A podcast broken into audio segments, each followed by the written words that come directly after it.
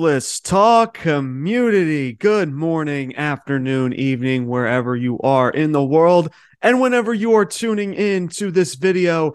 My name is James Porcelli, and welcome to episode number 27 of Ruthless Talk. It is a Monday, and we are here to talk some AEW and AEW Revolution from last night. It is a pay per view review, which means it is time for our another edition of the good, the bad, and the ugly. I want to give a shout out to my co host, Brian Thomas. Now, he is not here uh, for this review um, for today, but he will be back tomorrow when we go over Monday Night Raw tomorrow. So make sure you guys stay tuned for that. So, Brian Thomas, if you're watching this, shout out to you, my man. Can't wait to do that review and can't wait to have you back for tomorrow's Monday Night Raw review. But your boy is here to hold down the fort. And you guys still one way or one way or another, I can speak, are going to get this review for AEW Revolution. And I know as well, I said this was going to be an audio format only, but you know what? Again, wanted to change things up a little bit and keep people on their toes. so, yes, you get to see me and my beautiful face once again. So, you're welcome. so, anyway, let's just dive straight into it, guys. So, I got a lot going on today. So, this will be hopefully, I want to try to get this as quickly as I can, you know. So, uh, we'll just dive straight into it. So, real quick, just to go over the rules of this review. So, for the good and the bad and the ugly, each match will get one tally. All right. So, whatever tally goes into the ugly column, that is going to be crossed off and turned into two bads when we do the final tally for this review to determine whether it was a good or a bad show. If for some reason by the end of the of the main event, we go into a tie, well, then we will go into the pre show or kickoff show, whatever AEW pretty much called their, uh, I guess, pre show or whatever it is from last night. Then we will go into that kickoff match uh, if we do have a tiebreaker, which I believe was just another six man uh, tag or something along those lines that involved Mark Briscoe and the Lucha Bros and some other schmucks. I don't know. But if that is the case, then we will go into that kickoff show um, if there is a tiebreaker. So those are the rules. Without further ado, y'all, let's dive straight into this AEW Revolution March 5th, 2023, live in the Chase Center in San Francisco, California. Match number one was Chris Jericho versus Ricky Starks with the Jericho Appreciation Society banned from ringside. Match time was under 14 minutes. Um, and look, look, crowd was hot. The crowd was hot for this match at times. I mean, you got a "Let's Go Ricky" chant, Y2J, uh, from the little uh, start of the match. You know, "Let's go Ricky," Y2J. You know that that little shtick there with the with the crowd. So I mean, again, that the crowd was into it. I will give them that. But again, guys, this is at the end of the day, this is a this is a fucking rematch, a rematch that they've had on a match from from Dynamite, and that's honestly, guys, what this entire match really was. I mean, this was just no better than their match that they had at, at Dynamite. Uh, I mean, it, I'm just I'm just being honest with you guys. Uh, I, I got I wanted to like this match. I I really really did. And listen, it was a decent match for what it was. I mean, I'm don't get me wrong. Chris Jericho, even at his age, at 50 plus years old, can still can still freaking go. Even Ricky Starks, I've always said, and I know Brian has for weeks and months uh, how high we are on Ricky Starks. But again, guys, it's just the way as well this this entire freaking this entire feud just in general has just been playing off. It's just it just come off as flat, and then this match is to me was just it did not feel pay per view worthy, and it just and the fact that we're starting the night off with this just was just really really odd, but. But moving forward into this match, uh, Sammy Guevara runs down the rampway. Um, and Action Andretti takes him out before uh, Sammy Guevara, I guess, gets involved. Um, so again, so Action Andretti, there he is, guys. Freaking Ricky Starks and Action Andretti, who have been attached to the hip for months to weeks after Ricky Starks had his world title match against MJF. And here he is again, just out of the freaking blue. Um, you know, so so Action Andretti gets involved. He he deals with Sammy Guevara. Uh, Jericho uses his bat Floyd to uh, he hits he hits the stomach to Starks. I think Starks had like his uh his stomach or his ribs like wrapped up. So so he hits um he hits uh Starks um in the stomach or in the stomach area while the ref is distracted um with the chaos that's going on outside between Guevara and Action Andretti. Um so Chris Jericho goes in for a Judas effect. Starks counters and hits the Roshambo for the W, and Ricky Starks wins this match and stands tall. Um, look, I really did not want to have to do this, but look, I understand. You know, a lot of people are saying this match was good, and it was. Uh, I, I, will give uh, credit and props to both of these men that they put on a tremendous match. Again, the crowd was into it. Um, but again, guys, this to me was just no better than a, a, match on Dynamite, guys. Again, I know, I know, I'm I'm being the asshole in the community right now. I'm being the jerk. I'm being the the the you know just whatever name you want to call me. But guys, I mean, I, I, just I don't know what what you guys want me to say. I mean, we we've said about this going into it how we've already have had this match, and they would have had to up the ante if you're going to give me a rematch between Starks and Jericho to, to to make me really give a shit about this. And and this to me was just and again a good match. I'm not saying it was not a good match, but it was pretty much the same thing that we got at freaking Dynamite weeks ago. It's just the truth. So now Starks has beaten Jericho. So why did Jericho have to take the first pinfall uh, from Starks in the first place just to get the rematch to beat him again? Guys, what the fuck, man? I mean, I understand we want to praise the match itself, but guys, professional wrestling is more than just the great match. Um, and, and I can't emphasize that enough because all people want to do, and this has kind of been the freaking trend about this pay per view. Oh, great match, great sequence, great this, great that. When like I'm the only, uh, maybe I'm just the one in the minority here, and maybe I don't know, maybe there's a few people that also agree with me, going like, what's what else was different from this match that we haven't seen in that dynamite match weeks ago?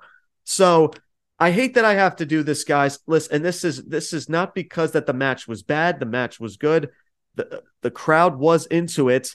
But again, guys, this this is not again this is a pay per view. This is AEW Revolution. This is not AEW Dynamite. And the and the fact that this match kind of started off the night just really just did not do it for me at all. Um, and it just does not make any sense, uh, especially the way it was built up to it. Um, you're gonna start the night off with this. Um, and again, just and I mean, look, if they would have, if there would have been more in this match, and I'm not talking about the duration, but just more, I don't know, just some more like detail, right? I, I hope I'm, I hope I'm making sense to everybody. Like, you know, there was just, there was nothing different in this match than what I saw from Jericho and Starks the first time they fought, guys, and that's just the truth. So I, I hate to do this, guys, but this first match for Starks and Jericho goes into the bad. I, am sorry. I, don't care if that makes me an asshole. I don't care if that makes me a, a, prick. I, am just being I'm just being honest with you guys because I, I mean this is not. I mean this is how you start the night off with a rematch. Eh, like, come on, guys. I mean, this is a freaking pay per view. Like, I mean, AEW guys, we know that they they have their four pay-per-views, their four main pay-per-views. This is your one of your biggest pay-per-views of your calendar year, and you started off with a fucking rematch. I mean, if you wanted to start, I mean, this match. I, I mean, if if you wanted to do this match the second or third match of the night, like, then okay. But like to have this to start the night off with this, to to get like it's just come on, man. It's and, and, it's a shame because I like Jericho, I like Starks, but guys, I have to be freaking real. And good for Starks. Star- Starks was the right person to win this match um, because he freaking needs it after just the amount of shitty booking that freaking Tony Khan has given him since that world title match against MJF, and he's just not felt important at all. Um, yeah, and, and just I think the only good thing about this is that hopefully this entire feud is freaking done. Um, but like it, but just everything about this feud and the and the way that it's been going has just been flat, and, and the way that this just ended was just so like this is the end to a feud, guys. Because I, I I'm pretty sure that this is pretty much done as it should be. Um, but yeah, so like there's nothing felt special in the moment, and then like and then AEW like they don't even go to like a video package or like they just jump straight into into the next match. So again, that's how you start your night off. To me, it was just very underwhelming. It just did not hit. Solid match, like I said, but just very out of place. And it was this match was nothing better than than a match than their first match on Dynamite, and that's the truth. So, so yeah, so far not off to a great start at all. And I know, oh James, you're an asshole, man. Like it was a good match. I agree, it was a good match. I just that's what I just said. But to me, again, guys, this is a pay per view event. Like you're, you're telling me you built this entire feud to just have a rematch and to pretty much have the same type of match that you had at Dynamite now on Revolution. Come on, give, give me a break. Anyway, moving on. So, so far, Tony, AEW, not off to a good start at all, as we already have one in the bad, which was Jericho versus Ricky Starks.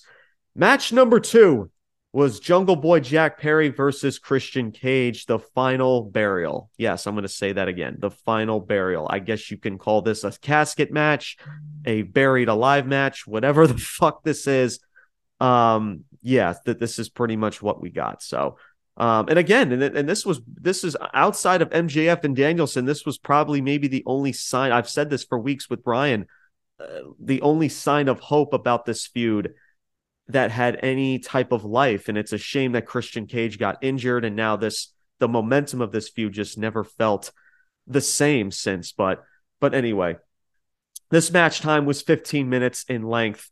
Uh, both men rush towards each other once the bell rings, so they they don't waste any time coming to blows once the match starts. Christian's retreating early through the crowd. He's just like, you know what, screw it, I'm done. I'm just I'm just gonna hightail it. Jungle Boy catches up to him, and now they're they're they're brawling in the stands in the crowd. Um, Jungle Boy he takes a drink and he pours it onto Christian. Christian gets an "fu Christian" chant um, throughout the crowd. Um, you know, Christian is just in his freaking element. You can tell Christian too. Like he, I think this is honestly the most comfortable he's ever felt. And like, and Christian, look, he Christian's always been a has has always been a solid performer, but to me, I think like he's really enjoying being the veteran and, and, and helping out someone like Jungle Boy get that shine, if that kind of makes sense. So Christian doing a tremendous job in this match. Um, you know, Christian, he takes out a leather strap and just just whacking the back of Jungle Boy with it as the as they're now moving up on the rampway. Um, so the casket or the burial is again, guys. The match title is confusing. It's pretty much a buried alive slash a casket match or something like that. Um, so yeah, the casket is placed to the right of the stage up on the rampway. Uh, Jungle Boy attempts to hit hit Christian with a steel chair. Again, kind of that slight hesitation, and Christian low blows. Low blows him, kind of similar to the scene that we saw a few weeks ago uh, on Dynamite. Um, so again, that hesitation, and that's kind of what the story was played to told about. It does Jungle Boy have what it takes to go that extra mile uh, to defeat somebody like Christian Cage uh, mentally, you know? So, so yeah, Christian Low blows him, repeatedly slamming Jungle Boy's head onto the casket. Again, just talking a bunch of shit to him while he's doing it. Uh, Jungle Boy fights out he fights out of the casket. At this point, he's now placed in the casket. He's got his hands up. He's trying to prevent the casket from closing onto him. Uh, Christian, uh, but Christian, you know, he's he's doing every tactic he can as the heel, the thumb to the eyes, and everything in between. You name it. Um, you know, so so Jungle Boy then uses a shovel. He Jungle Boy now gets the upper hand. Now he takes out a shovel and he puts the snare trap in. He takes the shovel from what was on the set of the casket and with all the dirt from the on the the edge of the the stage or the rampway and he uses that to put in the snare traps so jungle boy has actually a pretty cool visual he puts he's on they're on the stage now at this point and, and jungle boy puts Christian into the snare trap and he has the shovel over Christian's mouth. And th- at this point, Christian, he's he's passed out. I mean, he doesn't, you know, he can't bring himself to tap out or something. I mean, you can't tap out anyway. It's a freaking buried alive match. So Christian just passes out. He just ex- pretty much accepts his fate. He's like, I'm just passed down. I'm done. And then Jack Perry says, like, you know what? That's that's not that's not enough. And he hits the Con-Chair-To. He takes one chair, he puts it under uh, Christian's head, takes one other chair, and just slams the freaking mug of Christian's head with a Con-Chair-To. He puts Christian into the casket. Takes his takes a takes a minute to uh to to close the casket. He's like very the wheels are spinning in his head. He's he's taking a long time, and then finally he closes the he closes the casket, and uh, and yeah, like I think it just like drop like the the casket just drops to the bottom of the stage, and the casket is just gone. Um, just drops all the way down. I guess in their in a proper burial or something like that. I don't know, but yeah, uh, Jungle Boy wins wins this match, and that is your uh, and that is your second match, and that is it. Um, man, I uh I'm I'm on the fence with this because this was actually because because here's the thing, right?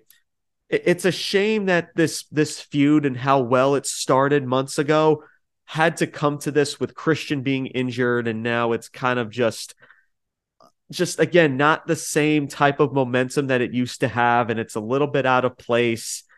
But but again just uh, this was to me again a match that Jungle Boy needed. It was very entertaining.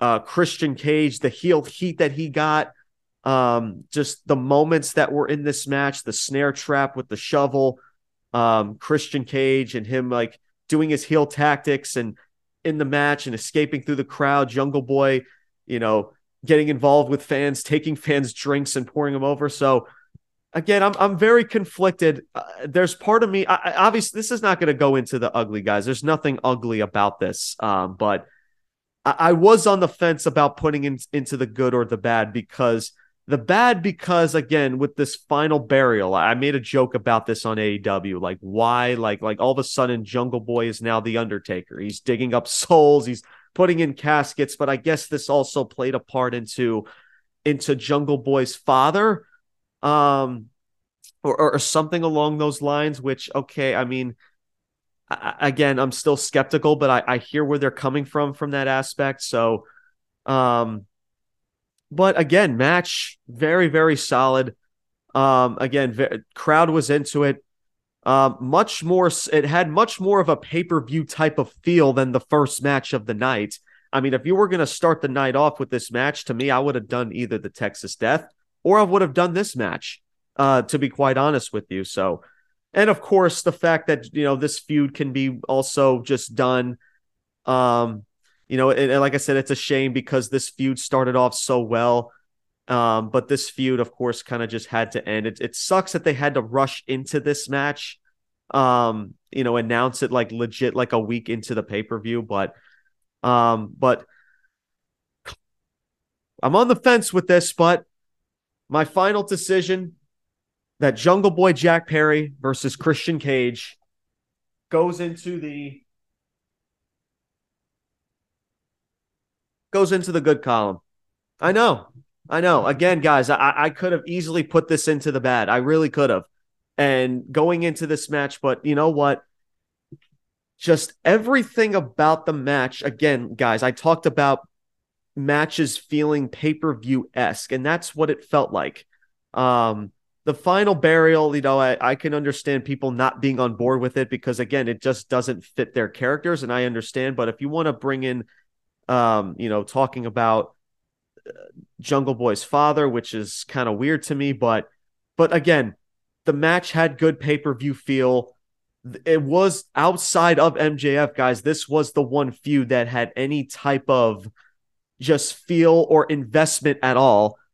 And and the and the final cherry on top was made, and now this this feud can just it can finally be put to bed for those that are just wanting for this feud to just move on. So, um, so yeah. So again, and I'm being, I'm, guys, I'm being very generous. I'm being very, very generous because I was very skeptical about this, but Um, there was enough. There was. I always say this about doing these types of reviews. There was just more good than there was bad, if that makes sense. Again, there was just more pay per view feel and more good than there than it overshadowed the bad that was this match, the build, and just everything in between. So, so yeah, guys. So two tallies in, we got one in the bad, which was Starks and Jericho, and now one in the good, which was Jungle Boy Jack Perry versus Christian Cage. So we are even at one, one and one as we go into this third match. And to say if if it gets any better, uh oh boy. Uh let's just get into it. Third match was the Elite versus the House of Black for the AEW Trios titles. Match time was under 16 minutes. By the way, the House of Black's entrance was fucking sick. Uh, just freaking awesome. It's it, it, really is good to see House of Black again. Um, just the match, Julia Hart being involved in, in with all of it. They it's a tr- really good visual, at, at least from their entrance in that standpoint. Uh, guys, two minutes in and the crowd is already chanting, "This is awesome!" Because there's so many flips and dives, and oh my god, this sequence and this sequence, and like fucking a guys. Again, this this match, guys was everything that I knew it was going to be. This was just going to be a circus of non legal competitors jumping all around the ring, doing whatever the fuck they want to do. The referee is just standing. Just, just, just standing in the middle of the ring, just you know, everybody just walking all over the fucking guy and just being like, "Oh, like, stop doing that, man! Like, what the fuck?" again, guys, it's it's the most stupidest shit. No, but I mean, trios titles, guys, and again, and I spoke about the trios titles the same way I, I spoke about the, the women's tag titles. I want to get on board with it. I really, really do. And I I want there to be some investment and, and to be taken seriously. But guys, how can I take these trios titles seriously if these matches are nothing but a bunch of ping pong balls flying from one end to the, to another? How can I? It, it's nothing but a fucking circus. I, I mean, honestly, yes. Were there good? What was it? A some good sequences, and was the mat? And was it a? I mean, a, a good, a, a, fun, entertaining match. Okay, I, I, I guess if you want to put it that way.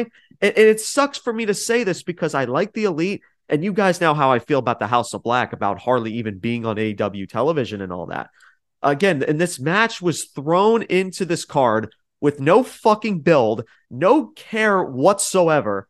And now they have all of these dudes, and now like just all members are in the ring at once, just flying all over the ring. I mean, at one point, all the members were just in the ring coming to blows. The, the referee is just like, oh, I don't know what the fuck to do. You guys just go ahead and do whatever you want, the, whatever you want to do.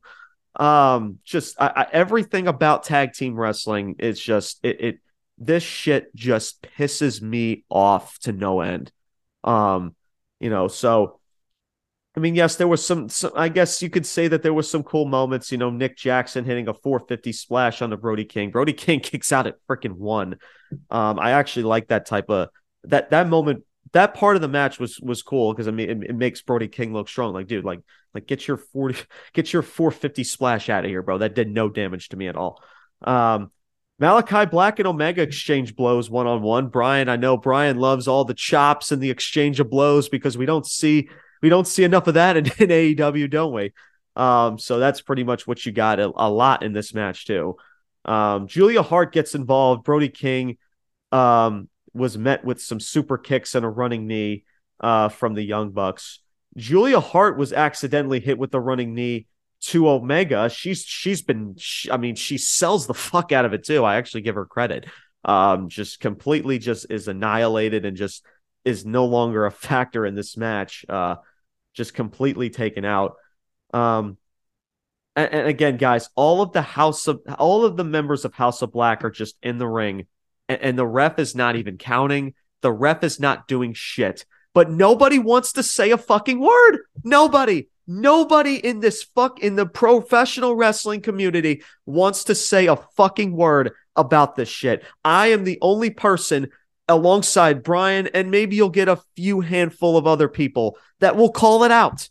And it's it's so fucking frustrating because nothing about this style of wrestling makes ta- tag wrestling in general look good. It makes it look like a fucking joke. Um, so everybody at this point is just all non-legal competitors are just every so often are just getting into the ring and they're just in there for more than 10 seconds because why the fuck not, right? Because we got to all we all got to get our spots in, right? We all got to deliver cool super kicks and and freaking dives over the top rope. We got to, you know, the suicide dives and the can the BTE triggers, right? All of that fucking bullshit like over 10,000 times in the match. Um and yeah, guys, when when this was all said and done, the House of Black they hit a they hit uh, their tag team finisher. I forget what it's called. Malachi Black pins. I believe it was uh, uh, who was pinned in this match. I even forgot. I believe it was Kenny Omega that took the pinfall.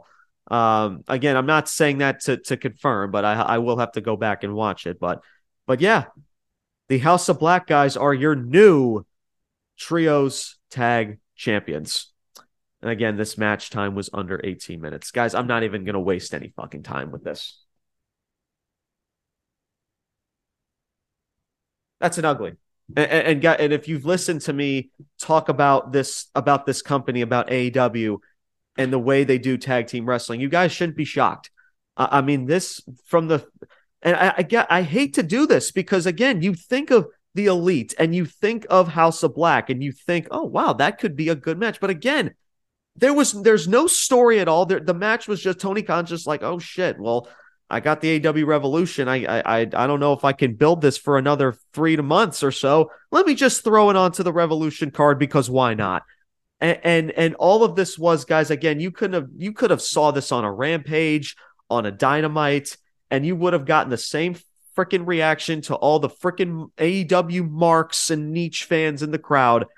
And, and and it's just you know again, it's just it's just ridiculous. I, I I'm sick of seeing it. I'm sick of wasting my breath about it. And it's just and it's frustrating. It is so freaking frustrating to no end. And and it sucks because I like the House of Black. And it's the fact, guys, and I've spoken so highly, so highly about House of Black. And here they are winning championships, but yet it still doesn't feel special at all. It doesn't. Guys, be honest with yourself. Outside of them performing a great wrestling match, what make what makes this moment feel any special about them winning the titles? Like, come on. Like, enough, man. You could give me all the great matches you want. But if there's not a reason for them to do the flips, to do the dives, to hit the Canadian de- destroyers, to hit the BTE triggers, what is the point? What is the point? So, guys, my hands are tied. My hands were tied with this, and I have no choice but to put this in the freaking ugly. Good for the House of Black. You know, maybe they have a nice, long, meaningful, relevant title reign. Hopefully, there's now something for them as your trios champions. I highly doubt that because I don't trust Tony Khan or this fucking company as far as I can throw them as we go into Dynamite this coming Wednesday. So, yeah, it, it's it's frustrating. It, it's it's sickening, and I, guys, again, you know, you can call me an asshole, you call me a piece of shit, whatever you want to call me, but uh, at the end of the day, guys, I'm being honest. Again, and I like the House of Black, and that shows you my honesty. That you know that I call it like it is, and shit like this, this bullshit that we see in these trios championships has to be called out, and it needs to be it needs to be addressed. So that match, this trios titles match, goes straight into the ugly. And that's not what you want, guys. So again, if we were to tally this up, it's three to one in the bad column right now. Um, if we were to make these final tallies. So three matches in, we got one in the bad. That was Chris Jericho versus Ricky Starks. Again, just again, decent match, but it was no better than a freaking match you could see on Dynamite. The good was Jungle Boy versus Christian Cage. You know, I talked about the match about just how uh, it, it, felt more like an actual pay-per-view style of a match and there was just more good that outweighed the bad in this match and jungle jungle boy going over and all that stuff. And of course guys you just heard the ugly was this trios titles match. And if you guys listen to me and this listen to this platform and brian for that matter about tag team wrestling in aew that tally shouldn't be shocking to you. So moving on to the women's triple threat match this was for the AEW women's title. This was Saraya versus Ruby Soho versus Jamie Hayter. Uh, match time was 10 minutes. Uh, crowd heavily behind Jamie Hayter, you know, which is good to see. Um, again, I, I just think that that's mostly more of the niche mark audience, but again, still, but anyway. Um, but yeah, fight uh fight goes into the crowd. Soho dives onto them out, you know, off of the the barricade with a little help from the security guard. I don't know if you guys help, but the legit guys, the security guard is helping Soho get on top of the barricade onto to jump onto the outside. It, like clear as day, guys. You can't make this shit up. Um, kind of similar, like to you know when you see freaking uh, and I and I understand, guys. You know, like security and refs. You know, when they involve, like they help each other, like in little things like that. I get it, but like don't make it that freaking obvious that you're you're seeing like the the security guard trying to help Ruby. Like, guys, if if it's if it's that risk of a move to have Soho, because again, it's not like an actual barricade like you see in WWE. It's like more of like a um what what, what do you call it? It's it's it's not like a cushion. It's not like a thick cushioning barricade. It's like one of those steel barricades that's kind of hard to balance on. So if if it's that if it's that risky to do, then guess what? Call an audible and just don't fucking do it. Because then you have to have clear as day the security guard help freaking Soho do a do what? Do a freaking dive on a little small little dive? Oh, great! Just oh my god, man. Um, so Britt Baker and Toni Storm they're they're at ringside for this match. Um, yeah, so Toni Storm gets involved and she gets freaking dropped. I'm pretty sure it was by Jamie Hayter. Britt Baker also gets involved. And guys, this match legit rolls up with Jamie Hayter, uh, Jamie Hayter rolling up Ruby Soho for the W as Jamie Hayter wins this match and retains her AEW women's title. Uh, Post match, uh, Saraya and Toni Storm they attack Britt Baker and Hayter after the match. When Soho, uh, Ruby Soho then gets involved, they throw them outside of the ring, pretty much looking to defend, um, you know, like come to the aid of both Britt and Baker. But we all find out that it was all a facade. So they're standing tall in the ring you know, Soho, Britt, and Hayter, and then all of a sudden Soho hits freaking Jamie Hayter with the Pele kick right to Jamie Hayter's freaking face, and and also takes out Britt Baker in the process. So uh, Ruby Soho officially turns heel um, in this match, and she is now side by side as they stand tall with Saraya and Toni Storm. And that was your match and your post match segment. Um, Oh man. Um, you know, this this is very again, guys, a roll up finish. I, I mean, uh, honest to God. So here's the thing. So you so you make Ruby Soho look like a geek, look like a freaking tool by getting rolled up, and then you want to make her look dominant by turning freaking heel. Um, it's just I, I'm on the fence because I I do like I, I do like the idea of these three as a tandem, but it's like what what's the what's the long term plan for this? Like, are they like as a like are, are they going to be now a new faction? Is this like the like a like I always say like the Walmart version of the NWO here? Are they just going to go around spray paint? Like, are, are, are Saraya and Toni Storm going to keep doing the same shit now? Just along Ruby Soho now. And, and guys, and what is this going to lead to moving forward? Are we just going to get all of these women again? Do we need to see that for like another another three months? I, I, I mean, honest to God, I, I mean, oh my lord, it, it's just Saraya and and and and Toni Storm. They, they've they've been their their booking has been botched since Saraya came back. Um, Britt and Hayter. The only thing that's honestly keeping me afloat with this is the fact that the chance of us having a future feud with um with Britt and Jamie Hayter because I think that story kind of speaks for itself and I think it can be done very well but it has to of course to be at the right place at the right time.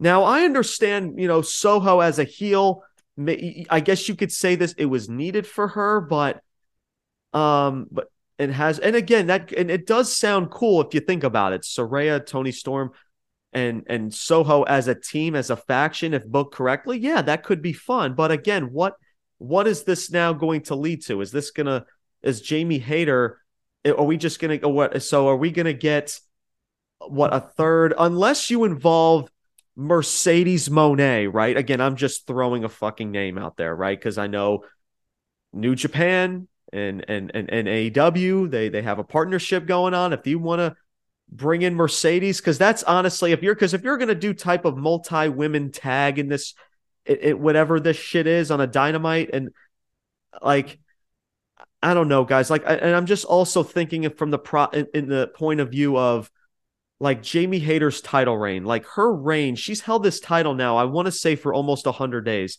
and this girl would cannot be does not feel any more irrelevant than than she is now.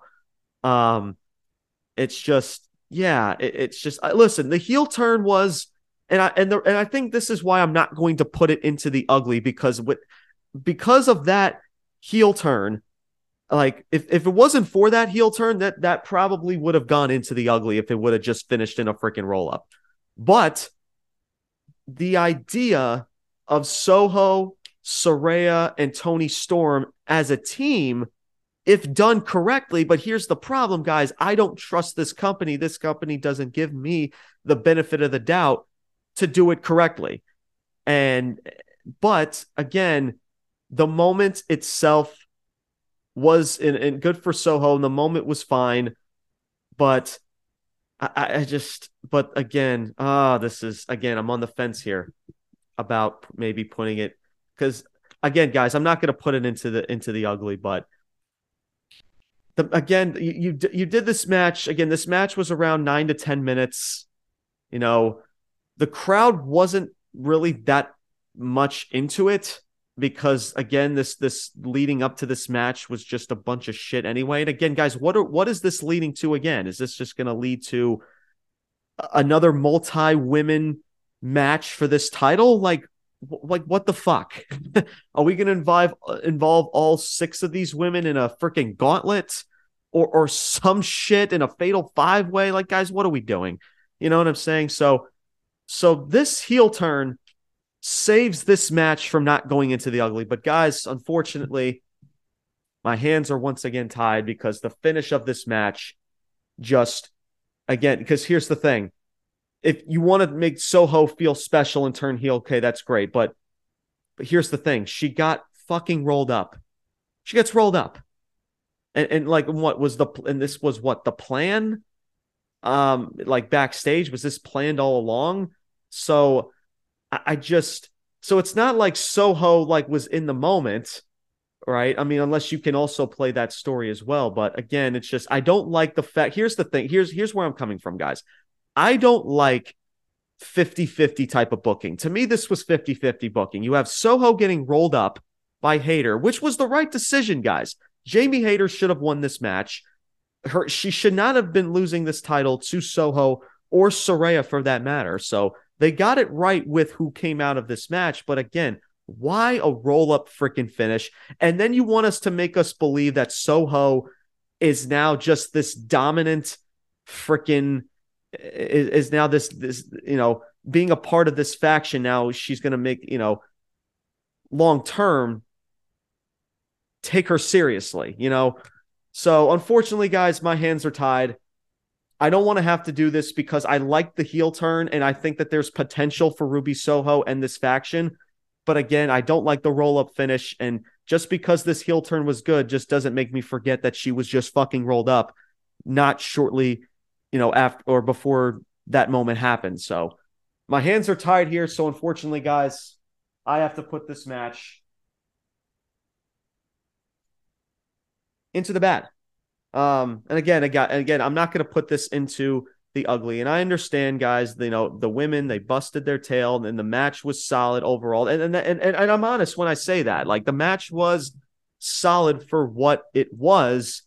It's just the finish, the finish of having Hayter rolled up, and now I'm looking at it long term. Like, okay, like like what is this leading to? Are, are we just going to get all these women for another three months in a feud again? Like like you, you know what I'm saying? Like it, to me, it's just I, I just don't feel like there's a plan with any of these women at all. There, there's just nothing like there's no there's no plan to get fans invested into this at all.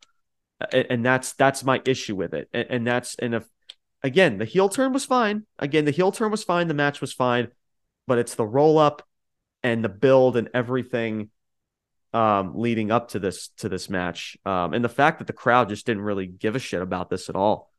Um, and I mean, there was a little bit of cheers to start off, and then um, then it didn't really have that same feel again. And and this is just a schmaz in the way it is. Again, guys, this is your AEW Women's Championship or the title picture in general. Just having all of these freaking women in this same fucking in in this same segment in this same same match, and it's not just Saraya Soho and Jamie Hayter. It's Britt. It's freaking Toni Storm.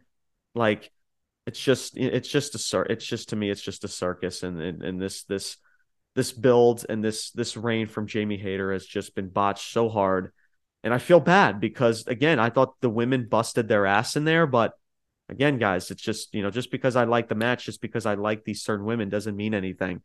Um, and I have to just I'm just being honest with myself, man, and just thinking from a realistic standpoint in a long-term standpoint that this this did nothing to I, I just again and and and and because of that because of that heel turn you know but but here's the thing too guys you know you also got to think as well like does this like is this just going to be the same thing that Saraya and Toni Storm are doing now? Like they're just going to just spray spray paint and just be in weird fucking segments now now with Ruby Soho now? So you know, yes, the heel turn was good, but I'm not going to like praise it and thinking, oh, this is what Ruby Soho needed. Like, you know what I'm saying? So I, I thought Ruby's. I mean, I don't think this heel turn was was needed for Ruby Soho. I think it, I mean, listen, if you're gonna put all these women out there, I guess it makes sense. You know, people saying like, oh, you gotta put them with the WWE and the AEW crowd or whatever. So yeah, just that that's again, guys, my hands were tied. And unfortunately, this match is going to go into the bad column. So right now, one the uh, two tallies in the bad. One was the Chris Jericho versus Ricky Starks match that just felt just like another AEW match and just did not feel pay per view worthy, nor to start the the, the pay per view off.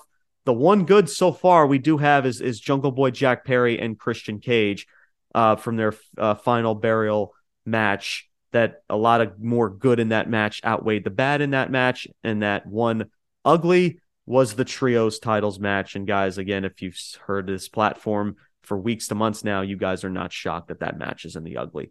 Um, and of course, like I mentioned, the two bad, like the two bads, Jericho and Starks, and now that one other bad is the women's triple threat match. So right now, if we were to cross this off, so crossing that off into two bads, so now we have two in the bad, one in the good, and one in the ugly. So right now, guys, it's one to four. So again, guys, just not looking good.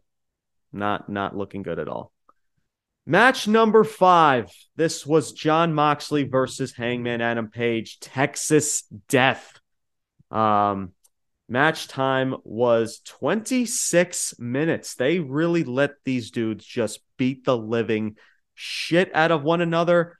And I know I've said this about this whole feud or whatever this feud is that, you know, there was nothing about this match that that was going to be any different that we haven't seen before. But guys this was fucking this was fucking brutal. This was violent.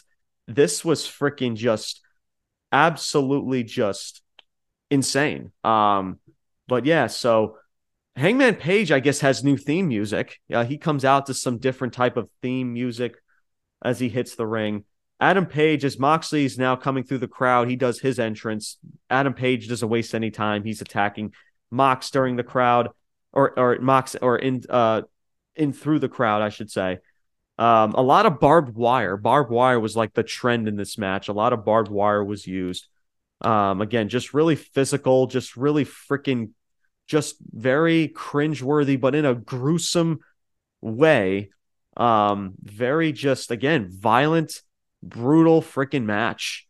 Um, I mean, it's freaking Mo- it's I mean, it's a Jon Moxley match. And what Jon Moxley match would it be if we didn't have Jon Moxley bleeding within less than two minutes of this match? Um, but I mean, of course, but at least they made it made sense because he's scraping freaking barbed wire across his freaking forehead. So yeah, that's gonna make you fucking bleed. So at least in that aspect, in that moment of the match, it made sense for Jon Moxley to bleed right then and there. Um, yeah, like again, guys, Jon Moxley's using a fork. Guys, he takes out a fork. He's in and he's stabbing the forehead of, of Adam Page. Uh, again, the fans are getting into it as well, like I, I, I expect they would be, chanting "You sick fuck" over to Jon Moxley as he now brings out a steel chain into the match. Mo- Mox stomps Page's hand in between two bricks, like two solid bricks. He puts Hangman Adam Page like a he puts his hand in between two bricks like a sandwich, and he just stomps his freaking hand uh in between those two bricks. Um yeah, there was a a suplex. There was a suplex given to uh from Page given to Mox, and Mox just completely just freaking no selled it. Um, I didn't mind that because it was kind of I guess you could say it was like an adrenaline type of booster. But we see a lot of no sell stuff like that. So again, I just that just caught my eye and I just had to bring that up. But uh Page hits a dead eye pile driver onto a chair with barbed wire. Um but yeah, so the ref the ref so Uh, uh, first I don't know why guys, but for some reason like I thought this was so I guess a Texas death match is just a, a, a last man like it's it's like a last man almost like a last man standing match as well because I was like why are they counting out or why is the ref counting to 10 because while Hangman is trying to get back into the ring like if it's a Texas death like couldn't they just be brawling outside the ring and there'd be no count out so the rules are very confusing I mean maybe that's just me not being familiar with Texas death type of matches so I don't know but um, but anyway, uh, but besides that, um, Page looks to choke out Moxley with the steel chain, uh, but Mox hits the freaking low blow. So I guess you can say Mox is playing the. And again, that's just what's confusing about this whole feud. But uh, Page hits the buckshot lariat and a clothesline uh, to boot. And he also makes Moxley tap out, guys. Jon Moxley taps out for the win as he wraps the steel chain around Mox's neck. So he has the steel chain over the ring ropes and he's and he has that chain wrapped around Mox's neck tight. And I mean tight. And and, and he forces and Moxley just has no choice but to but to tap at that point as Mox couldn't really go anywhere as he was hung up on the ring ropes. So so Hangman Adam Page stands tall and he wins this match. So Look, um, I I know I've said my my piece about this entire feud that this feud is just very odd to me. The build to this feud was very odd as well. The even sometimes the rules in Texas Death can I guess can be confusing, especially to a lot of casual fans out there as well. But man, this was I'm not gonna. I mean, guys, this was fun. this was a fun freaking Texas death match. I mean, these two legit beat the living shit out of one another. Um, and and also the reason why I'm praising this is that I and and and this is this is most likely the final the final time we're gonna see these two in the ring. It sucks that we've had to see this match four times. I love how they called it a rubber match, but yet it's it's it's the fourth match. It's not the third, which is very odd. Um, but but look, the fact that we're officially done, Hangman Page can move on, Jon Moxley can move on, and they finished in a Texas death type of a match. Again, I go back to the Jungle Boy Christian Cage match. I just think there was a there was just a tad bit more. It's guys, it's not going to go into the ugly. Um, it's definitely not does not deserve to go into that ugly com at all. Um, but you know what? In this situation, I think a lot more good outweighed and bad. So this Texas death match between Jon Moxley and Hangman Adam Page. That goes into the good column. So, again, I guess you, you you could say that I'm being a little bit generous because I'm very skeptical about the way this match again just the the purpose behind the match of of how we've gotten to this point um but the fact that you know it's now long term now at Hangman Adam Page, and of course the right person won this match too. I also have to bring that up as well. Hangman Adam Page needed to win this match, and I'm not shocked that he won. He needed to win this match, and and uh and this was the right call for Moxley. This does nothing to hurt Jon Moxley at all. um, especially the way he taps out. Now I know like uh, people are probably shocked to see him tap out because you know he's Jon Moxley. He just doesn't. But it was the way that the he hold him in the chokehold around the over the ring ropes. He chokes him out. I mean, Moxley guys had nowhere to freaking go. I mean, he had no choice but to submit there. Um, so the finish was freaking solid with the with the steel chain and just hanging Jon Moxley like that and having him force the tap. So again, my, my hands are tied and and and I and I come to the realistic situation that just more good outweighed than bad in this situation. So so yeah, so that is uh that is your uh that is your your good. That is your other good guys and that so I'm adding this Texas death match into the good column. So we have two in the good, two in the bad, and one in the ugly. So right now the score is four to two. It's still anybody's game right now. So AEW still has a chance to redeem themselves here. So will they? Remains to be uh remains to be seen. So moving on. Moving on, we go into the TNT title match. This was Samoa Joe versus Wardlow. Match time was 10 minutes or 10 and a half minutes, I should say, in length. Uh, Will Hobbs watches this from the skybox with his Sonic the Hedgehog fucking ring. You guys, yeah, Brian, Brian mentioned this in, in uh, I think in last week's episode. You never see like the Sonic games where you see like this the Sonic the Hedgehog rings, like those golden rings. That's pretty much what Will Hobbs is holding on to the the ring that he won in that ladder match in last week's Dynamite. So he's watching this match because now he has a uh, he has a TNT uh, title opportunity. I guess they're just gonna throw that onto Dynamite this this week. Who knows, man? So, um, so, so yeah. So again, match time is 10 and a half minutes. Wardlow is just flying and and and jumping like he's a fucking cruiserweight in there. I guess he has to do stuff like that because let's be honest, guys. Wardlow ever since the MJF feud has been booked like absolute fucking dog shit. Um, so he now has to remind people how special he is that as a big man, he can do a backflip, he can do a freaking dive, and this and this and that.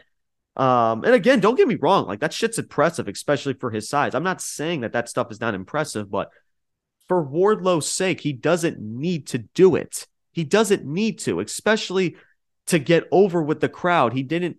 He doesn't need to do that type of stuff. It's just unnecessary.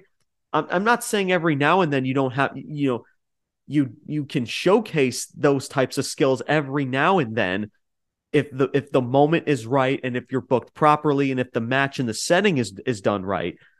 But again guys we know this TNT title situation. This this this this whole mid card division if that's what you want to call the TNT title situation is just a fucking mess. Um because guys like I, I'm not I'm I'm not I'm not joking here. Um so Samoa Joe Samoa Joe applies a rear naked choke onto Wardlow and he has it deep. Wardlow fights out of it. Wardlow, he also puts in a rear naked choke onto Samoa Joe. And guys, Samoa Joe passes out and Wardlow wins the TNT championship. We have a new TNT champion, and his name is Wardlow. Um, and then Will Hobbs is freaking in the skybox, uh, freaking you know, showing off his Sonic Sonic Golden Ring while Wardlow wins the TNT Championship. Look, guys, th- this I mean, the amount of times that we're just flipping. So, so guys, so so you're telling me, right? So Samoa Joe won this title for uh, he won he won this back in what in for he oh my god I don't even know how long it's it hasn't really been that long he's won it for about a month not even two months guys right that he's that he's now held held this title that he just won back, and now it's given back to Wardlow, and now for Will, and now you're gonna have this match with Will Hobbs, and it's just like what? Okay, so what is this gonna do for Will if if if he if he loses this match? Because Wardlow can't fucking lose the match because he just won the fucking title. So you're gonna you're gonna tell me you're gonna flip flop this title back to to Will Hobbs again? The, the prestige of this fucking title is just gonna continue to be a fucking joke. But here's the thing it already is, guys, because we continue to flip flop this title. Nothing about this mid card division feels special at all. Wardlow's momentum, I don't even care. Even with this TNT championship, guys, the, the, the momentum for this guy is fucking dead. And it's a shame because I like Wardlow. And even Samoa Joe, for that matter, doesn't even feel special. This entire match, guys, yes, the finish was fine. The, the finish was solid. Yes, the match was okay, I guess. But nothing about this match got you excited leading up to it. And and I could say the same thing for the Saraya versus Ruby Soho versus Jamie Hayter, as well as the Chris Jericho versus Ricky Starks match, because it's one was just nothing but a rematch, and the other is just a bunch of women just thrown into one fucking segment. That's why they're in the columns that they're in right now. So, so I think it's only fair, guys, for this TNT Championship match. I'm not going to put it into the bad, or excuse me, I'm not going to put it into into the ugly. Um, I don't think it was that frick. You know, I I part of me does want to put it into the ugly of, of, of flipping flopping the titles, but I'm going to be generous. It's not going to go into the ugly, but it will go it will go into the bad. Um yeah, so yeah, that that is your that that is your uh that, that is your TNT championship match, guys. Again, just again, I don't want to have to do that, but my hands are tied. If you're going to continue to treat this if you're going to continue to treat this this championship like a joke, well, you're going to get negative fucking results because you know th- this this this booking of this championship just has to be better. It it has to be it has to like mean something. And it's just nothing but oh, it's like Tony Khan. It's like Tony Khan goes backstage and he's like, "Oh, hey Wardlow, uh, you're gonna hold the title next week, and then uh, Samoa Joe, you're gonna hold it next week. Uh, Darby Allin, you're gonna come back in about two to three weeks, and then you're gonna hold the title. Will Hobbs, uh, in about another two to three weeks, you're gonna hold the title. It's like what the fuck? It's just like, Lord have mercy, man. Like, what are we doing? It's just a bunch. It's just so, it's just so odd. This, this, it's, it's just a shame because like Wardlow and Samoa Joe could have been badass. This could have been a badass feud. This could have been a badass freaking title match. But nothing about this was special. Nothing about this was meaningful. And the fact that we have another title change in the blink of an eye within less than a month now after Samoa Joe just won it proves my point. We are down to our last two matches in this pay per view. So, again, AEW still might have some. Uh, they they might have you know there there's still a possibility, but right now as we're going into the last two matches, it, it's not looking good. They're they're gonna have to they're gonna have to really do well with this this tag match, this fatal four way tag in this main event because man, it is not looking good right now. So that seventh match is the AEW tag team title match. This was their fatal four way tag between the Gunn Club, which is your tag champions, the acclaimed, Jay Lethal and Jeff Jarrett, and Orange Cassidy and Danhausen.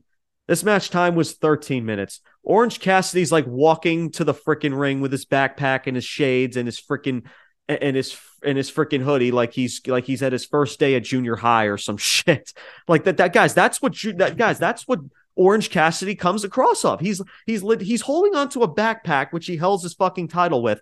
He literally looks like a kid from junior high school. I'm sorry, guys. I mean, I, I I'm not saying that to be mean or to be funny. That's that's legit how Orange Cassidy comes across. I understand that he's over, and hey, props to him. If that's how you could get over, then more props to you. But again, it's just with the, you know, it's not like we haven't seen enough of Orange Cassidy lately. He's now in, in with the Atlantic Championship that's already being booked like a freaking joke. But so Orange Cassidy just you know coming to the ring like a fucking middle schooler alongside Danhausen, who's dressing up just like him, I guess, because they're now a team and going after titles, so you got to look the same. So, uh, again, this match was just another fucking circus. Um, just everybody being in this match. It wasn't as it wasn't as chaotic as the trios titles was, but there was just moments where it it definitely got chaotic in there, where everyone is just in the fucking ring, and the Aubrey Edwards is just in there, just not doing anything about it. Uh, but again, it wasn't as bad as the trios uh, title was. I will at least say that. but um, so Satnam Singh gets involved. Um, you know, who are in the corner of Jay Lethal and Jeff Jarrett. Um, Danhausen tries to curse Satnam Singh, so a lot of bunch of shit. So here's the thing, too, guys. So like AEW fans, right? They they love to say that AEW that WWE is just sports entertainment, right? They're not professional wrestling. AEW is professional wrestling.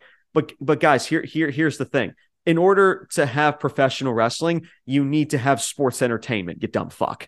And, and, and, and you're trying to tell me that this shit with Danhausen is is is professional wrestling like people like to say stop like come on now if, if you're gonna have danhausen and orange cassidy who are pretty much the definition of sports entertainment competing for titles then and P, and fan, AEW fans want to give me that type and want to sell me that type of shit, like stop, man. Like you don't know what the fuck you're talking about. Like professional wrestling is sports entertainment, you dumb fucking idiots.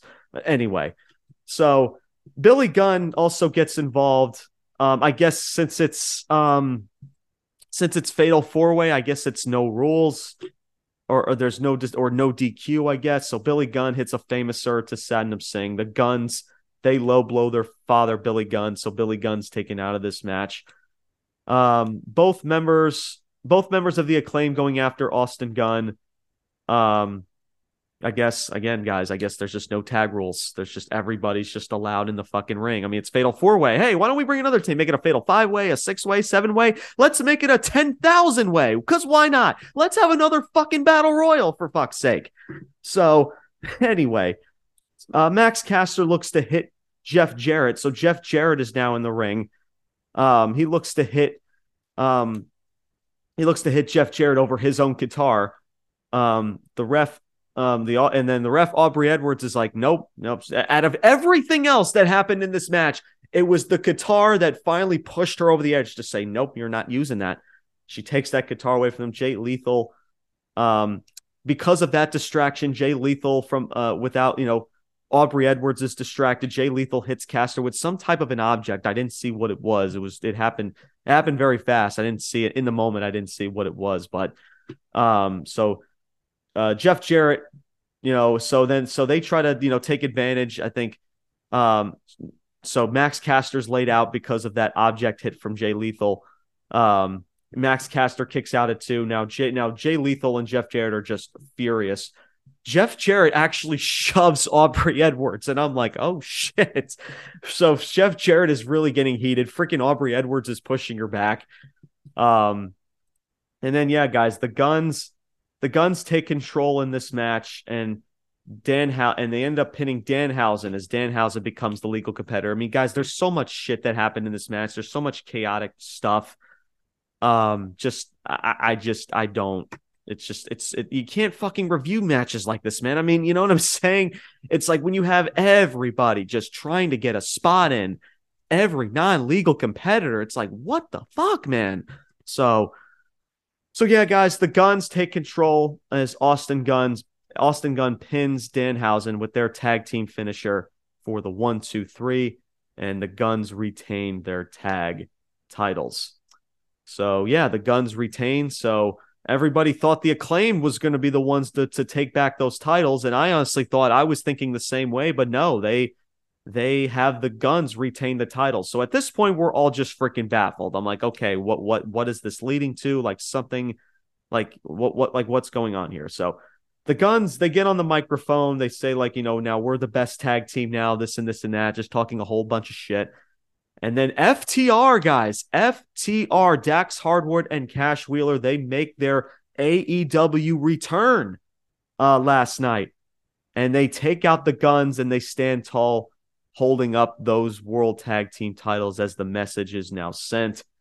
And yeah, and that is how this whole match ends. So it definitely seems like to me that we're once again going to get FTR versus the Guns, and I'm pretty sure that this is going to lead to um, in May, which I believe is double or nothing, with the with FTR taking those tag titles away from the Guns. Um, so yeah, that was your post match segment. So I'm at, I'm gonna put two tallies into this. So the first tally I'm gonna put this for, is just for this match. I mean, guys, are you shocked? I, mean, guys, are are are are you shocked? um, the match again just was not, again wasn't as chaotic, which is why it's not going to go into the ugly like I had the, the trios titles match, but still just as freaking bad. I mean, there was just so much shit. Everybody just needs to get a freaking spot in less than ten to twelve freaking minutes, and it just looks chaotic. It looks like a circus. There's no selling. There's no in ring psychology. It just looks like a fucking mess. However for the post match and FTR's return, And just because, guys, it was so good to see FTR back and maybe finally bring some prestige back into this tag title um, division or this tag team division, I should say. FTR's return, the pop that they got, that is going to go, and how unexpected it was as well, which I actually very enjoy very, very much. That just how unexpected it was. That that is going to go into the good column. So, so yeah, so you guys, you could thank FTR um because FTR is back. They're back in the AEW um um tag division. I don't know what their contract is like because again, I know there were rumors about them going back to WWE and I, guys, I don't know. I was I always take stuff like that with a grain of salt. I, I don't take that stuff too much seriously. It wouldn't shock me, especially they have voiced their displeasure about Tony Khan and the way that they have been booked, as well as the tag team, um, as, as well as the tag division is concerned. So, so I'm curious to know when their contract does expire because maybe this is just, but I don't know. But this seems to me, especially if they're about to win tag championships, because this seems this seems like that's where it's going to lead to, especially going into Double or Nothing, which I believe is in May. Um, I'll keep you guys posted of when that of when Double or Nothing actually uh, comes across. But so FTR, it's just so good to see them. And now I just hope for the love of freaking God that Tony Khan does not fuck them up. And, and, eh, you know maybe Tony Khan has now realized the booking botch that he's done to FTR, and now he's going to right those wrongs. They make the return, strike while the iron is hot. You build up their momentum, and you take and and you give them those those tag team championships. And that's saying a lot for me because I don't like titles. You know, I, I mentioned about the TNT title flip flopping, but guys, like with with FTR, like they're, I mean, they still have. They're still pretty over with the crowd. You heard that pop and that return and how it unexpected it was. Now you keep that ball rolling. Do I expect that to happen from AEW and, and Tony Khan? Obviously not. But if they do, and they and and they build them back up properly and they win those world tag titles, then then okay, then then then at least some rights were wrong here. Um, as regards to long term for FTR, I'm not sure um, what that's going to be like because again, I know that they have spoken very heavily. I know Dax Harwood has a as a podcast of his own. They've they've talked about how mis how misused they've been in the tag division and as well as the tag team division in AEW in general. So, um, I, I, guess you could say because of this return, there was some agreement that was made between the FTR and Tony Khan. Um, how that relationship is at the moment, you know, still remains to be seen because I do want to know what their contract situation is like. Um, you know, because I, because and, and uh, like because I don't want to sound like a hypocrite here, you know, because I've said it before, and I know Brian I think has mentioned this before about seeing them go back over to WWE, um, because of they because because of the way they have voiced their displeasure and everything like that, uh, of being misused and being just poorly booked in general. Um, you know, because we, said this all the time, guys, about FTR. Like, yes, they're they they they're traveling all over the world competing in ROH and freaking and and all these small independent promotions and you know like I said like ROH and maybe New Japan or, or, or what like whatever whatever independent promotion and professional wrestling you want to name right um you know you, you see them on freaking Rampage but, it, but when it comes to AEW Dynamite television they have never felt more irrelevant. And I've spoken heavily about that as well. So maybe this return and maybe this is a sign that Tony Khan understands that he needs a team like FTR in this tag division right now. And and they want to right those wrongs in regards to their booking. So really good to see ftr um, the crowd and the way they reacted and how unexpected it was was definitely a tr- was a really cool moment so that moment in itself saved this freaking match um, however the match itself does go into the bad but ftr's return uh, to aew and potentially potentially uh, Tony Khan righting his wrongs with with their booking uh, long term and going forward uh, goes into the good column. So going into this last match, guys, we have three in the good we have four in the bad and we have one in the ugly. So so yeah, guys. Um, so right now, so if you cross that ugly off into two bads, that is going to be six bads to three goods. So, man, th- this is gonna be uh, this is gonna be very very interesting, very very interesting, to to say the least. Um, in regards to how this main event is, can this main event save this freaking this pay per view? Well, we're about to find out. Your main event was MJF versus Bryan Danielson in a 60 man Iron Man match for the AEW World Championship. MJF comes out with like his freaking entrance was sick. He comes out in like the devil's mask, the same mask that he made his uh, return not too long ago. I want to say it was all out, I think back in September. Uh, you know, being calls himself the devil. Uh, he has like the devil's mask. He comes out to a a violin choir. They're playing his his theme song, red lighting as well because of like you know you know think of the devil, you think of red lighting and stuff. So really cool visual, really cool entrance from MJF um, as he comes out to the ring. Um, the I mean MJF. The start of this match is MJF being MJF. He's just freaking tool. He's just playing mind, trying to play mind games with MJF. He's exiting the ring. He's taking his time. He's, you know, and, and he's like he he goes to the camera and he's like, he's like, "Oh, is this going to cost me a star, Dave?" Do you know how Dave Meltzer and he, you know, he takes like his five star matches, right? Like, oh, this match gets three out of five stars, four out of five stars. He's like, "Oh, is this match going to cost me a star, Dave? You know, maybe I won't get the Bryan Danielson award." oh, freaking love MJ. MJF is just in his element. He's just freaking He's in the freaking stands. He's throwing garbage at freaking people in the stands. Guys, he he throws a he throws a cup of water into a fan's face. that was that was wild. That was absolutely wild. I don't know if that that I don't believe that that was planned. I think MJF just it wouldn't shock me if that wasn't planned because MJF, you guys know how in how he's always in character and kayfabe and all that stuff. I speak highly about that, and he just throws the kid in the cup in his face. You know, maybe uh, you know, again, it wouldn't shock me if it wasn't kayfabe, but I also wouldn't be shocked to be like if they would have just, you know, be hey, be heads up of MJF or like maybe prior to the match, like hey, like he's gonna do, he might do some like some dastardly heel stuff, and maybe warning the crowd, or maybe maybe those people were planned in that spot to start the match. Who knows? Uh, you know, but that's what I love about MJF. You never know when something is kayfabe or when something is actually um, or something that's actually real. So freaking, but, but in the moment, man, it was just freaking hysterical. Just takes a cup of water and throws it in his face.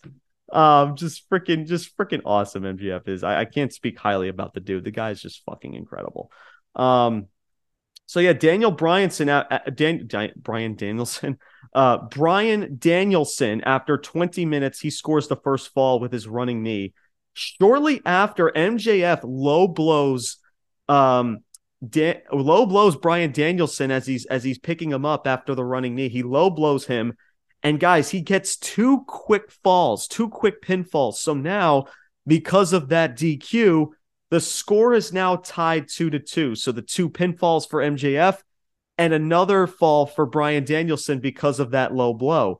I thought that was freaking that was frick. That was actually really, really good. And that's something, guys, that MJF would do to get any type of advantage because, guys, he knows that realistically, Bryan Danielson is a better technical wrestler. And, guys, MJF, um, and he said this at the media scrum, and, and I think that this was, uh, it, it's very accurate. Like, you know, it's like enough with all these these these geeks on freaking Twitter, like saying, "Oh, MJF can't freaking wrestle. He's good on the mic, but he can't wrestle." Well, after seeing this match, like people need to shut the fuck up because they because like it's just like like what else can you say at this point when it comes to his his wrestling? Because so, but anyway, so it's tied two to two. I love that. I love the way that was done because you can see MJF doing that type of shit to get any type of advantage possible, even if it's sacrificing a fall to get his own way to get to get uh to get any edges possible. So, um, MJF hits an elbow drop to Danielson through the table on the outside. He's jumping on. He jumps off of the off of the top rope to the outside and onto a table. Then he hits a then he hits a tombstone pile driver through a table on the outside. now MJF, he's you know at this point he's selling a knee injury. I think there was a point in the match where he he he did like a backflip off of the top rope onto the apron, and he lands onto the onto the rampway or onto the outside, and now he's selling like a knee because he kind of felt he fell on his leg wrong or his knee buckled or whatever. So now he's selling that knee injury. Uh, he hits another pile driver onto the edge of the ring or to the ring apron, and now MJF leads three to two in this uh, Iron Man match. Is that at this point now Bryan Danielson is busted open, and now MJF is now just talking all a bunch of shit. He knows the ball is in his court now. He's up three to two, and he's freaking screaming at Bryan Danielson like he's like, dude, you're the best in the world, bro. You fucking suck. just talking a bunch of shit to him. He's trying to evoke Danielson. He talks about his he's evoking Danielson's children into the into uh, his uh into the conversation. He's like, he's got uh uh, Danielson in the chokehold. He's saying hello to Birdie in the camera and the hard camera. It's just guys, fucking MJF is fucking gold. And I can't say enough about this guy. Just everything about a wrestling match. And it's not just about the great move sets. It's not just about the flips and the dives that Malakai Black and the Young Bucks do. It's slowing the pace down. It's it's developing the characters and like just telling telling the story. You know what I'm saying? There's a crazy concept. Sell, you know, sell the match. Use in ring psychology. Slow the pace down. Not everything, guys, needs to be so fucking fast paced. You know, so that's what MJF does better than anyone. MJF needs to to put on some good sequences and sell and put on a good match. He will do so, but he's not afraid to to to slow the pace down, develop his character, and, and develop some great in ring psychology and, and storytelling in the process. Um, so then Danielson, so now MJF is busted open after a flying headbutt from the top rope from Bryan Danielson. Um, at this point, the crowd is chanting "Fight Forever." And now I also hate that freaking. There's a lot of chants in professional wrestling, guys, that I hate. One of them is "Fight Forever" because I feel like all of these chants are just they're just overused, they're just overplayed. But guys, I legit had the same feel. Like, I don't say that a lot about matches because I get I feel like it's overplayed. But this was a match where I was legit agreeing with the crowd. Please freaking fight forever because this was freaking really good, man.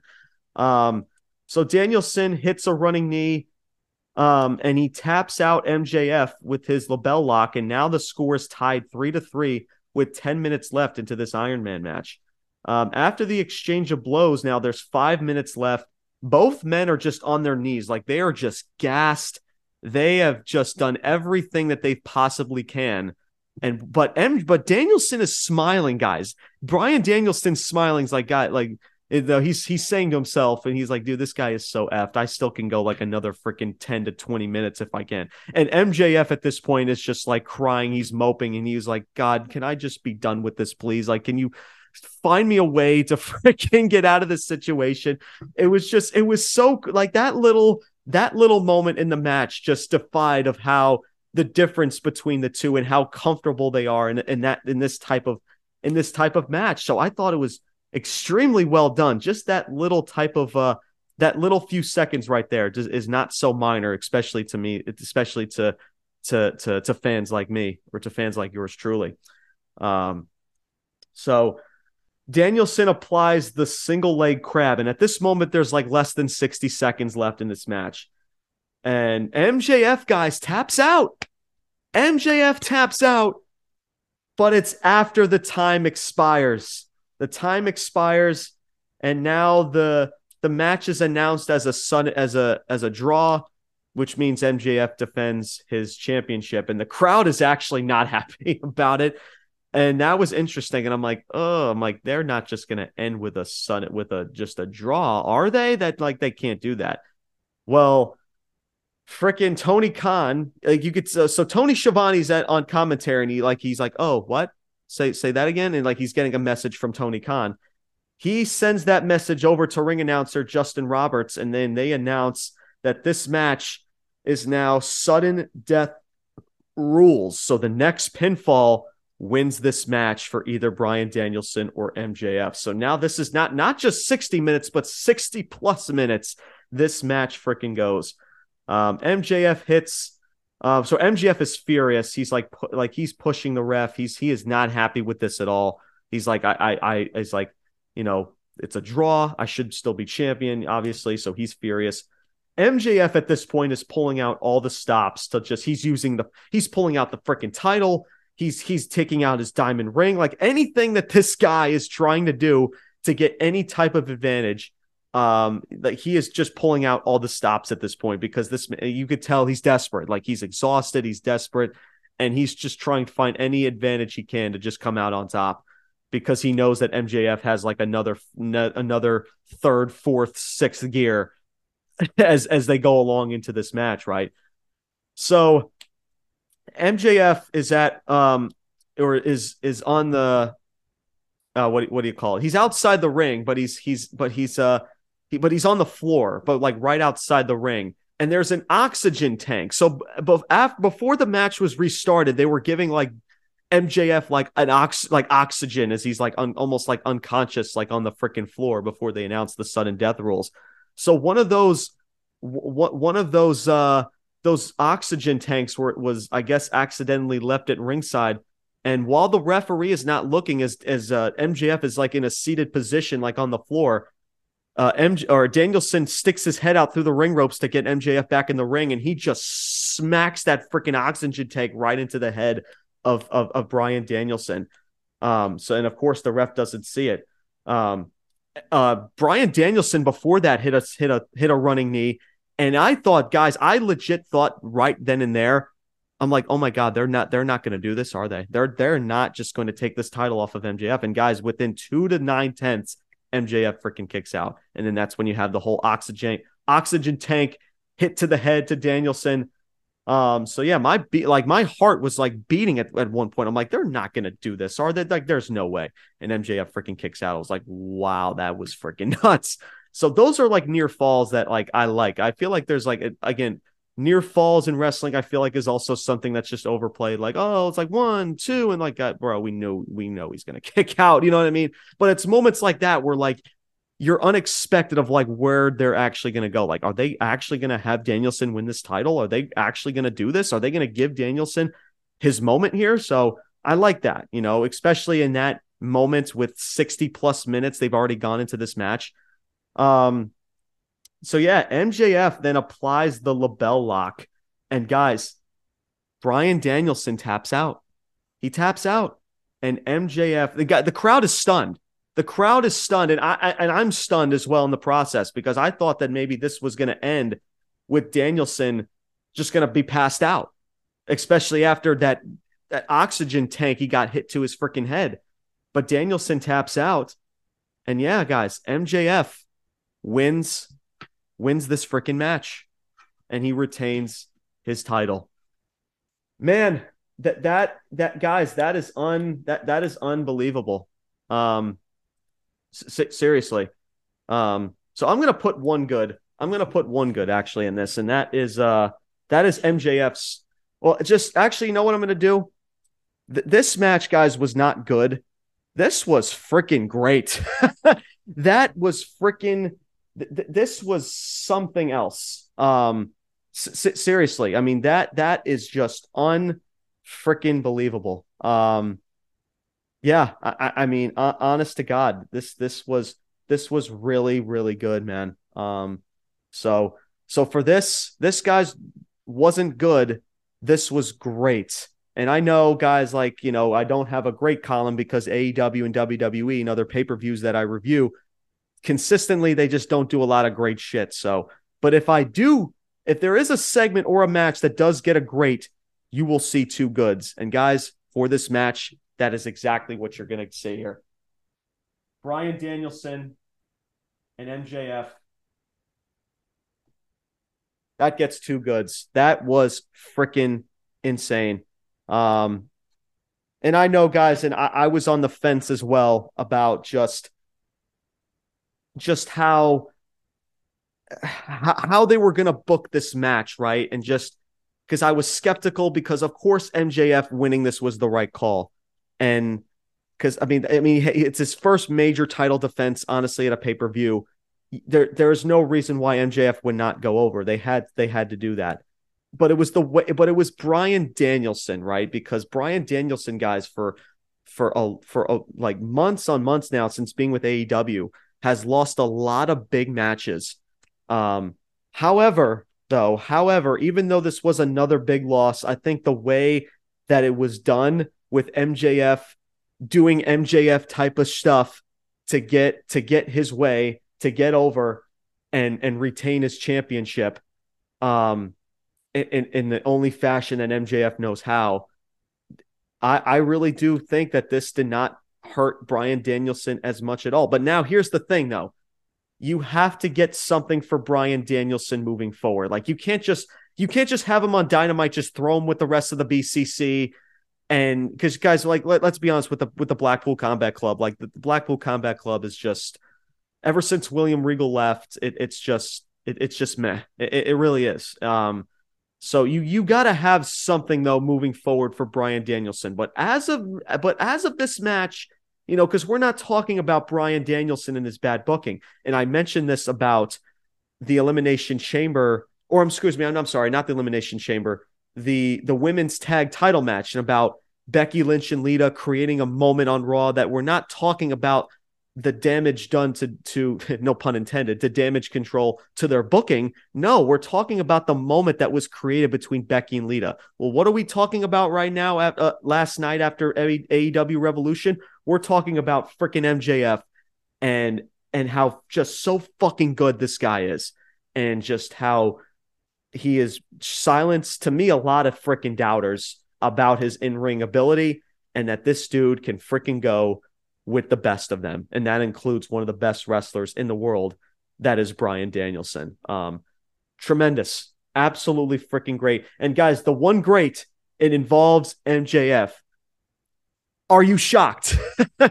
because I'm not. Um, it, it's just, yeah, it, it, I, I'm just not, I'm just not, uh, I'm not shocked at all. This was, was this was really just a tremendous match. Bryan Danielson, of course, deserves his major props. He did a tremendous job. Um, and I just hope moving forward for Bryan Danielson's sake that there is something for him moving forward as MJF moves on. He moves on to his next challenger. And hopefully, hopefully, Bryan Danielson can get something going here. But you have to start letting Bryan Danielson you got to get you got to put him in a feud and got to put him in a situation where he can just where he can just elevate and you go you got to bring him back into a winning streak. You got to put him in you got to keep him you get, you have to have something for him long term right? Continue to have him win matches have something for him long term put him into a feud make it special make it feel relevant make it feel make fans invested. Um not saying that Tony Khan is going to freaking do that but like I said but outside of that in regards to this match, it, it did nothing to diminish Bryan Danielson on at all. And that, of course, was what I was afraid of, of the sudden death rules going into sudden death.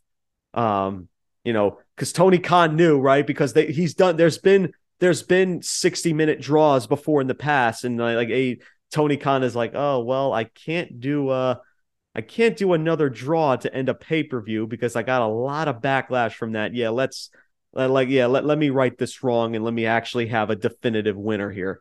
Um so yeah so mjf stands tall and he wins this match with mjf winning with his entrance the in-ring psychology the storytelling mjf his character development his his uh, interactions with the crowd danielson also screaming and yelling at mjf in this match. Just a very well done match guys. Really, really was. And this, guys, was not good, but this was great, as that gives this match five goods into the good column. And that was your show. And that was AEW Revolution, March 5th, 2023. Now, let's make these final tallies. So, in the good, we had one good, which was the Jungle Boy and Christian Cage match from earlier in the night. The second good was the Hangman Adam Page versus Jon Moxley Texas Death Match.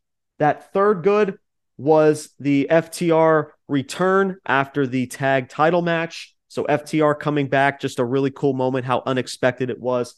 And the two goods were from the MJF Bryan Danielson main event. However, the bads Ricky Starks and Jericho, just how didn't feel special, was just another rematch that we could have saw in a dynamite. Um, that second bad was the um what was the second bad? the second bad was um well the ugly, the ugly of course was um the House of Black versus the Elite, just how just circus and just just so chaotic the freaking match was and it was honestly is what I expected to be. And it's just a shame because the House of Black won this match and I like House of Black, but I have to be honest and I have to call shit out when it needs to be called out. So that when it went into the ugly um, for that match. Just again, tag team rules just being thrown out the fucking window and nobody gives a fuck. Um, the next match or the next match in the bad was the um, women's triple threat. Um, just the roll up finish, did not like it. The 50 50 booking with Soho and just how this this women's title situation and how all of these women are just going to constantly be in this title picture, just throwing everybody out there in one segment for like another what two to three months, guys. Just to me, it's just it's just not good at all. Um, and then yeah, the, the the next bad was the Wardlow versus Samoa Joe TNT title match, and then of course that other bad was the Dan was the tag title match between the Guns, the Acclaim, Jay Lethal, Jeff Jarrett, Orange Cassidy, and Danhausen. So you guys know, man, that ugly gets crossed off. And now we add two bads to that. And as you can see, even with even with that great main event that went off the air, unfortunately, it did not help the result of this situation as we now have six in the bad and five in the good. And now, and again, of course, guys, maybe this could have gone either way. There was definitely, and again, guys, I understand there was a lot, there was some good. The, the matches were fine, right? That there, there were some good matches, but guys, I always say this professional wrestling is more than just putting on a great match. Um, and, and that's it's that that's just how I feel. It's just what is it leading to?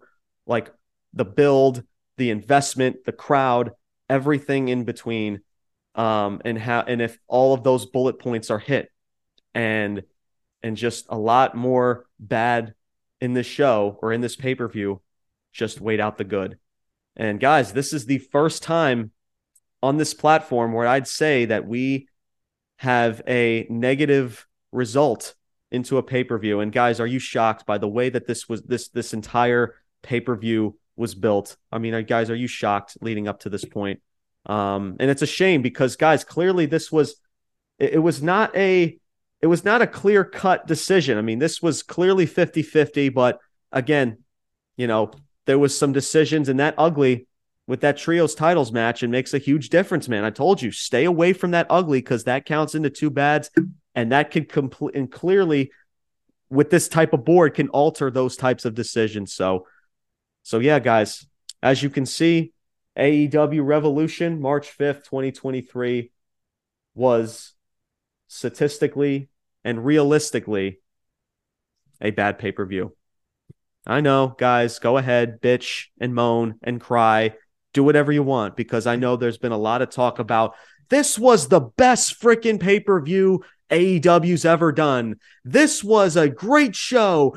Thank you, Tony, for a great show. I mean, how many times, guys, do I I always hear the same thing from AEW fans how everything is great, everything is awesome, everything eh, like Tony Khan, like everything that Tony Khan he like he he shits out turns to gold or whatever like it, it's just it, it's just like I it's like enough man we have to start holding uh you know companies like AEW accountable and and guys, and like I said, I mean, if you would have taken away that trios titles match, I mean, if you would actually put some care in tag team wrestling, this could have been a completely different story. But you know, unfortunately, like I said, my hands are tied and I have to call shit out like it is. And yeah, and and that is that is your final result. So this was our, I believe, our third edition of the good and bad and the ugly, and this was our first result in where a pay per view um, ends up being a bad show. And it's a shame. It really, really is a shame. And guys, that is your review for AEW Revolution. Guys, thank you guys so much for tuning in. I have to head out.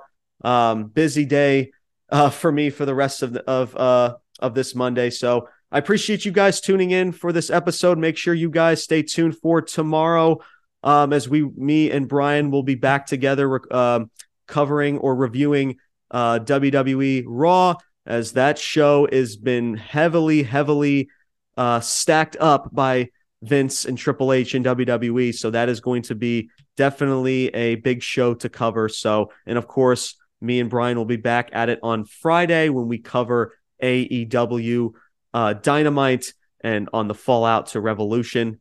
Um, and then, of course, guys, on Sunday, uh, of course, if you guys are on our Facebook page and if you guys are on our Instagram, you guys have seen the schedule. Um, Sunday, of course, will be our SmackDown review. And once again, our top five wrestlers of the week. Thank you guys so much for joining me on another edition of The Good, The Bad, and The Ugly. That is going to do it for today's episode, guys. My name is James Porcelli saying salute, peace out, and take care, everybody.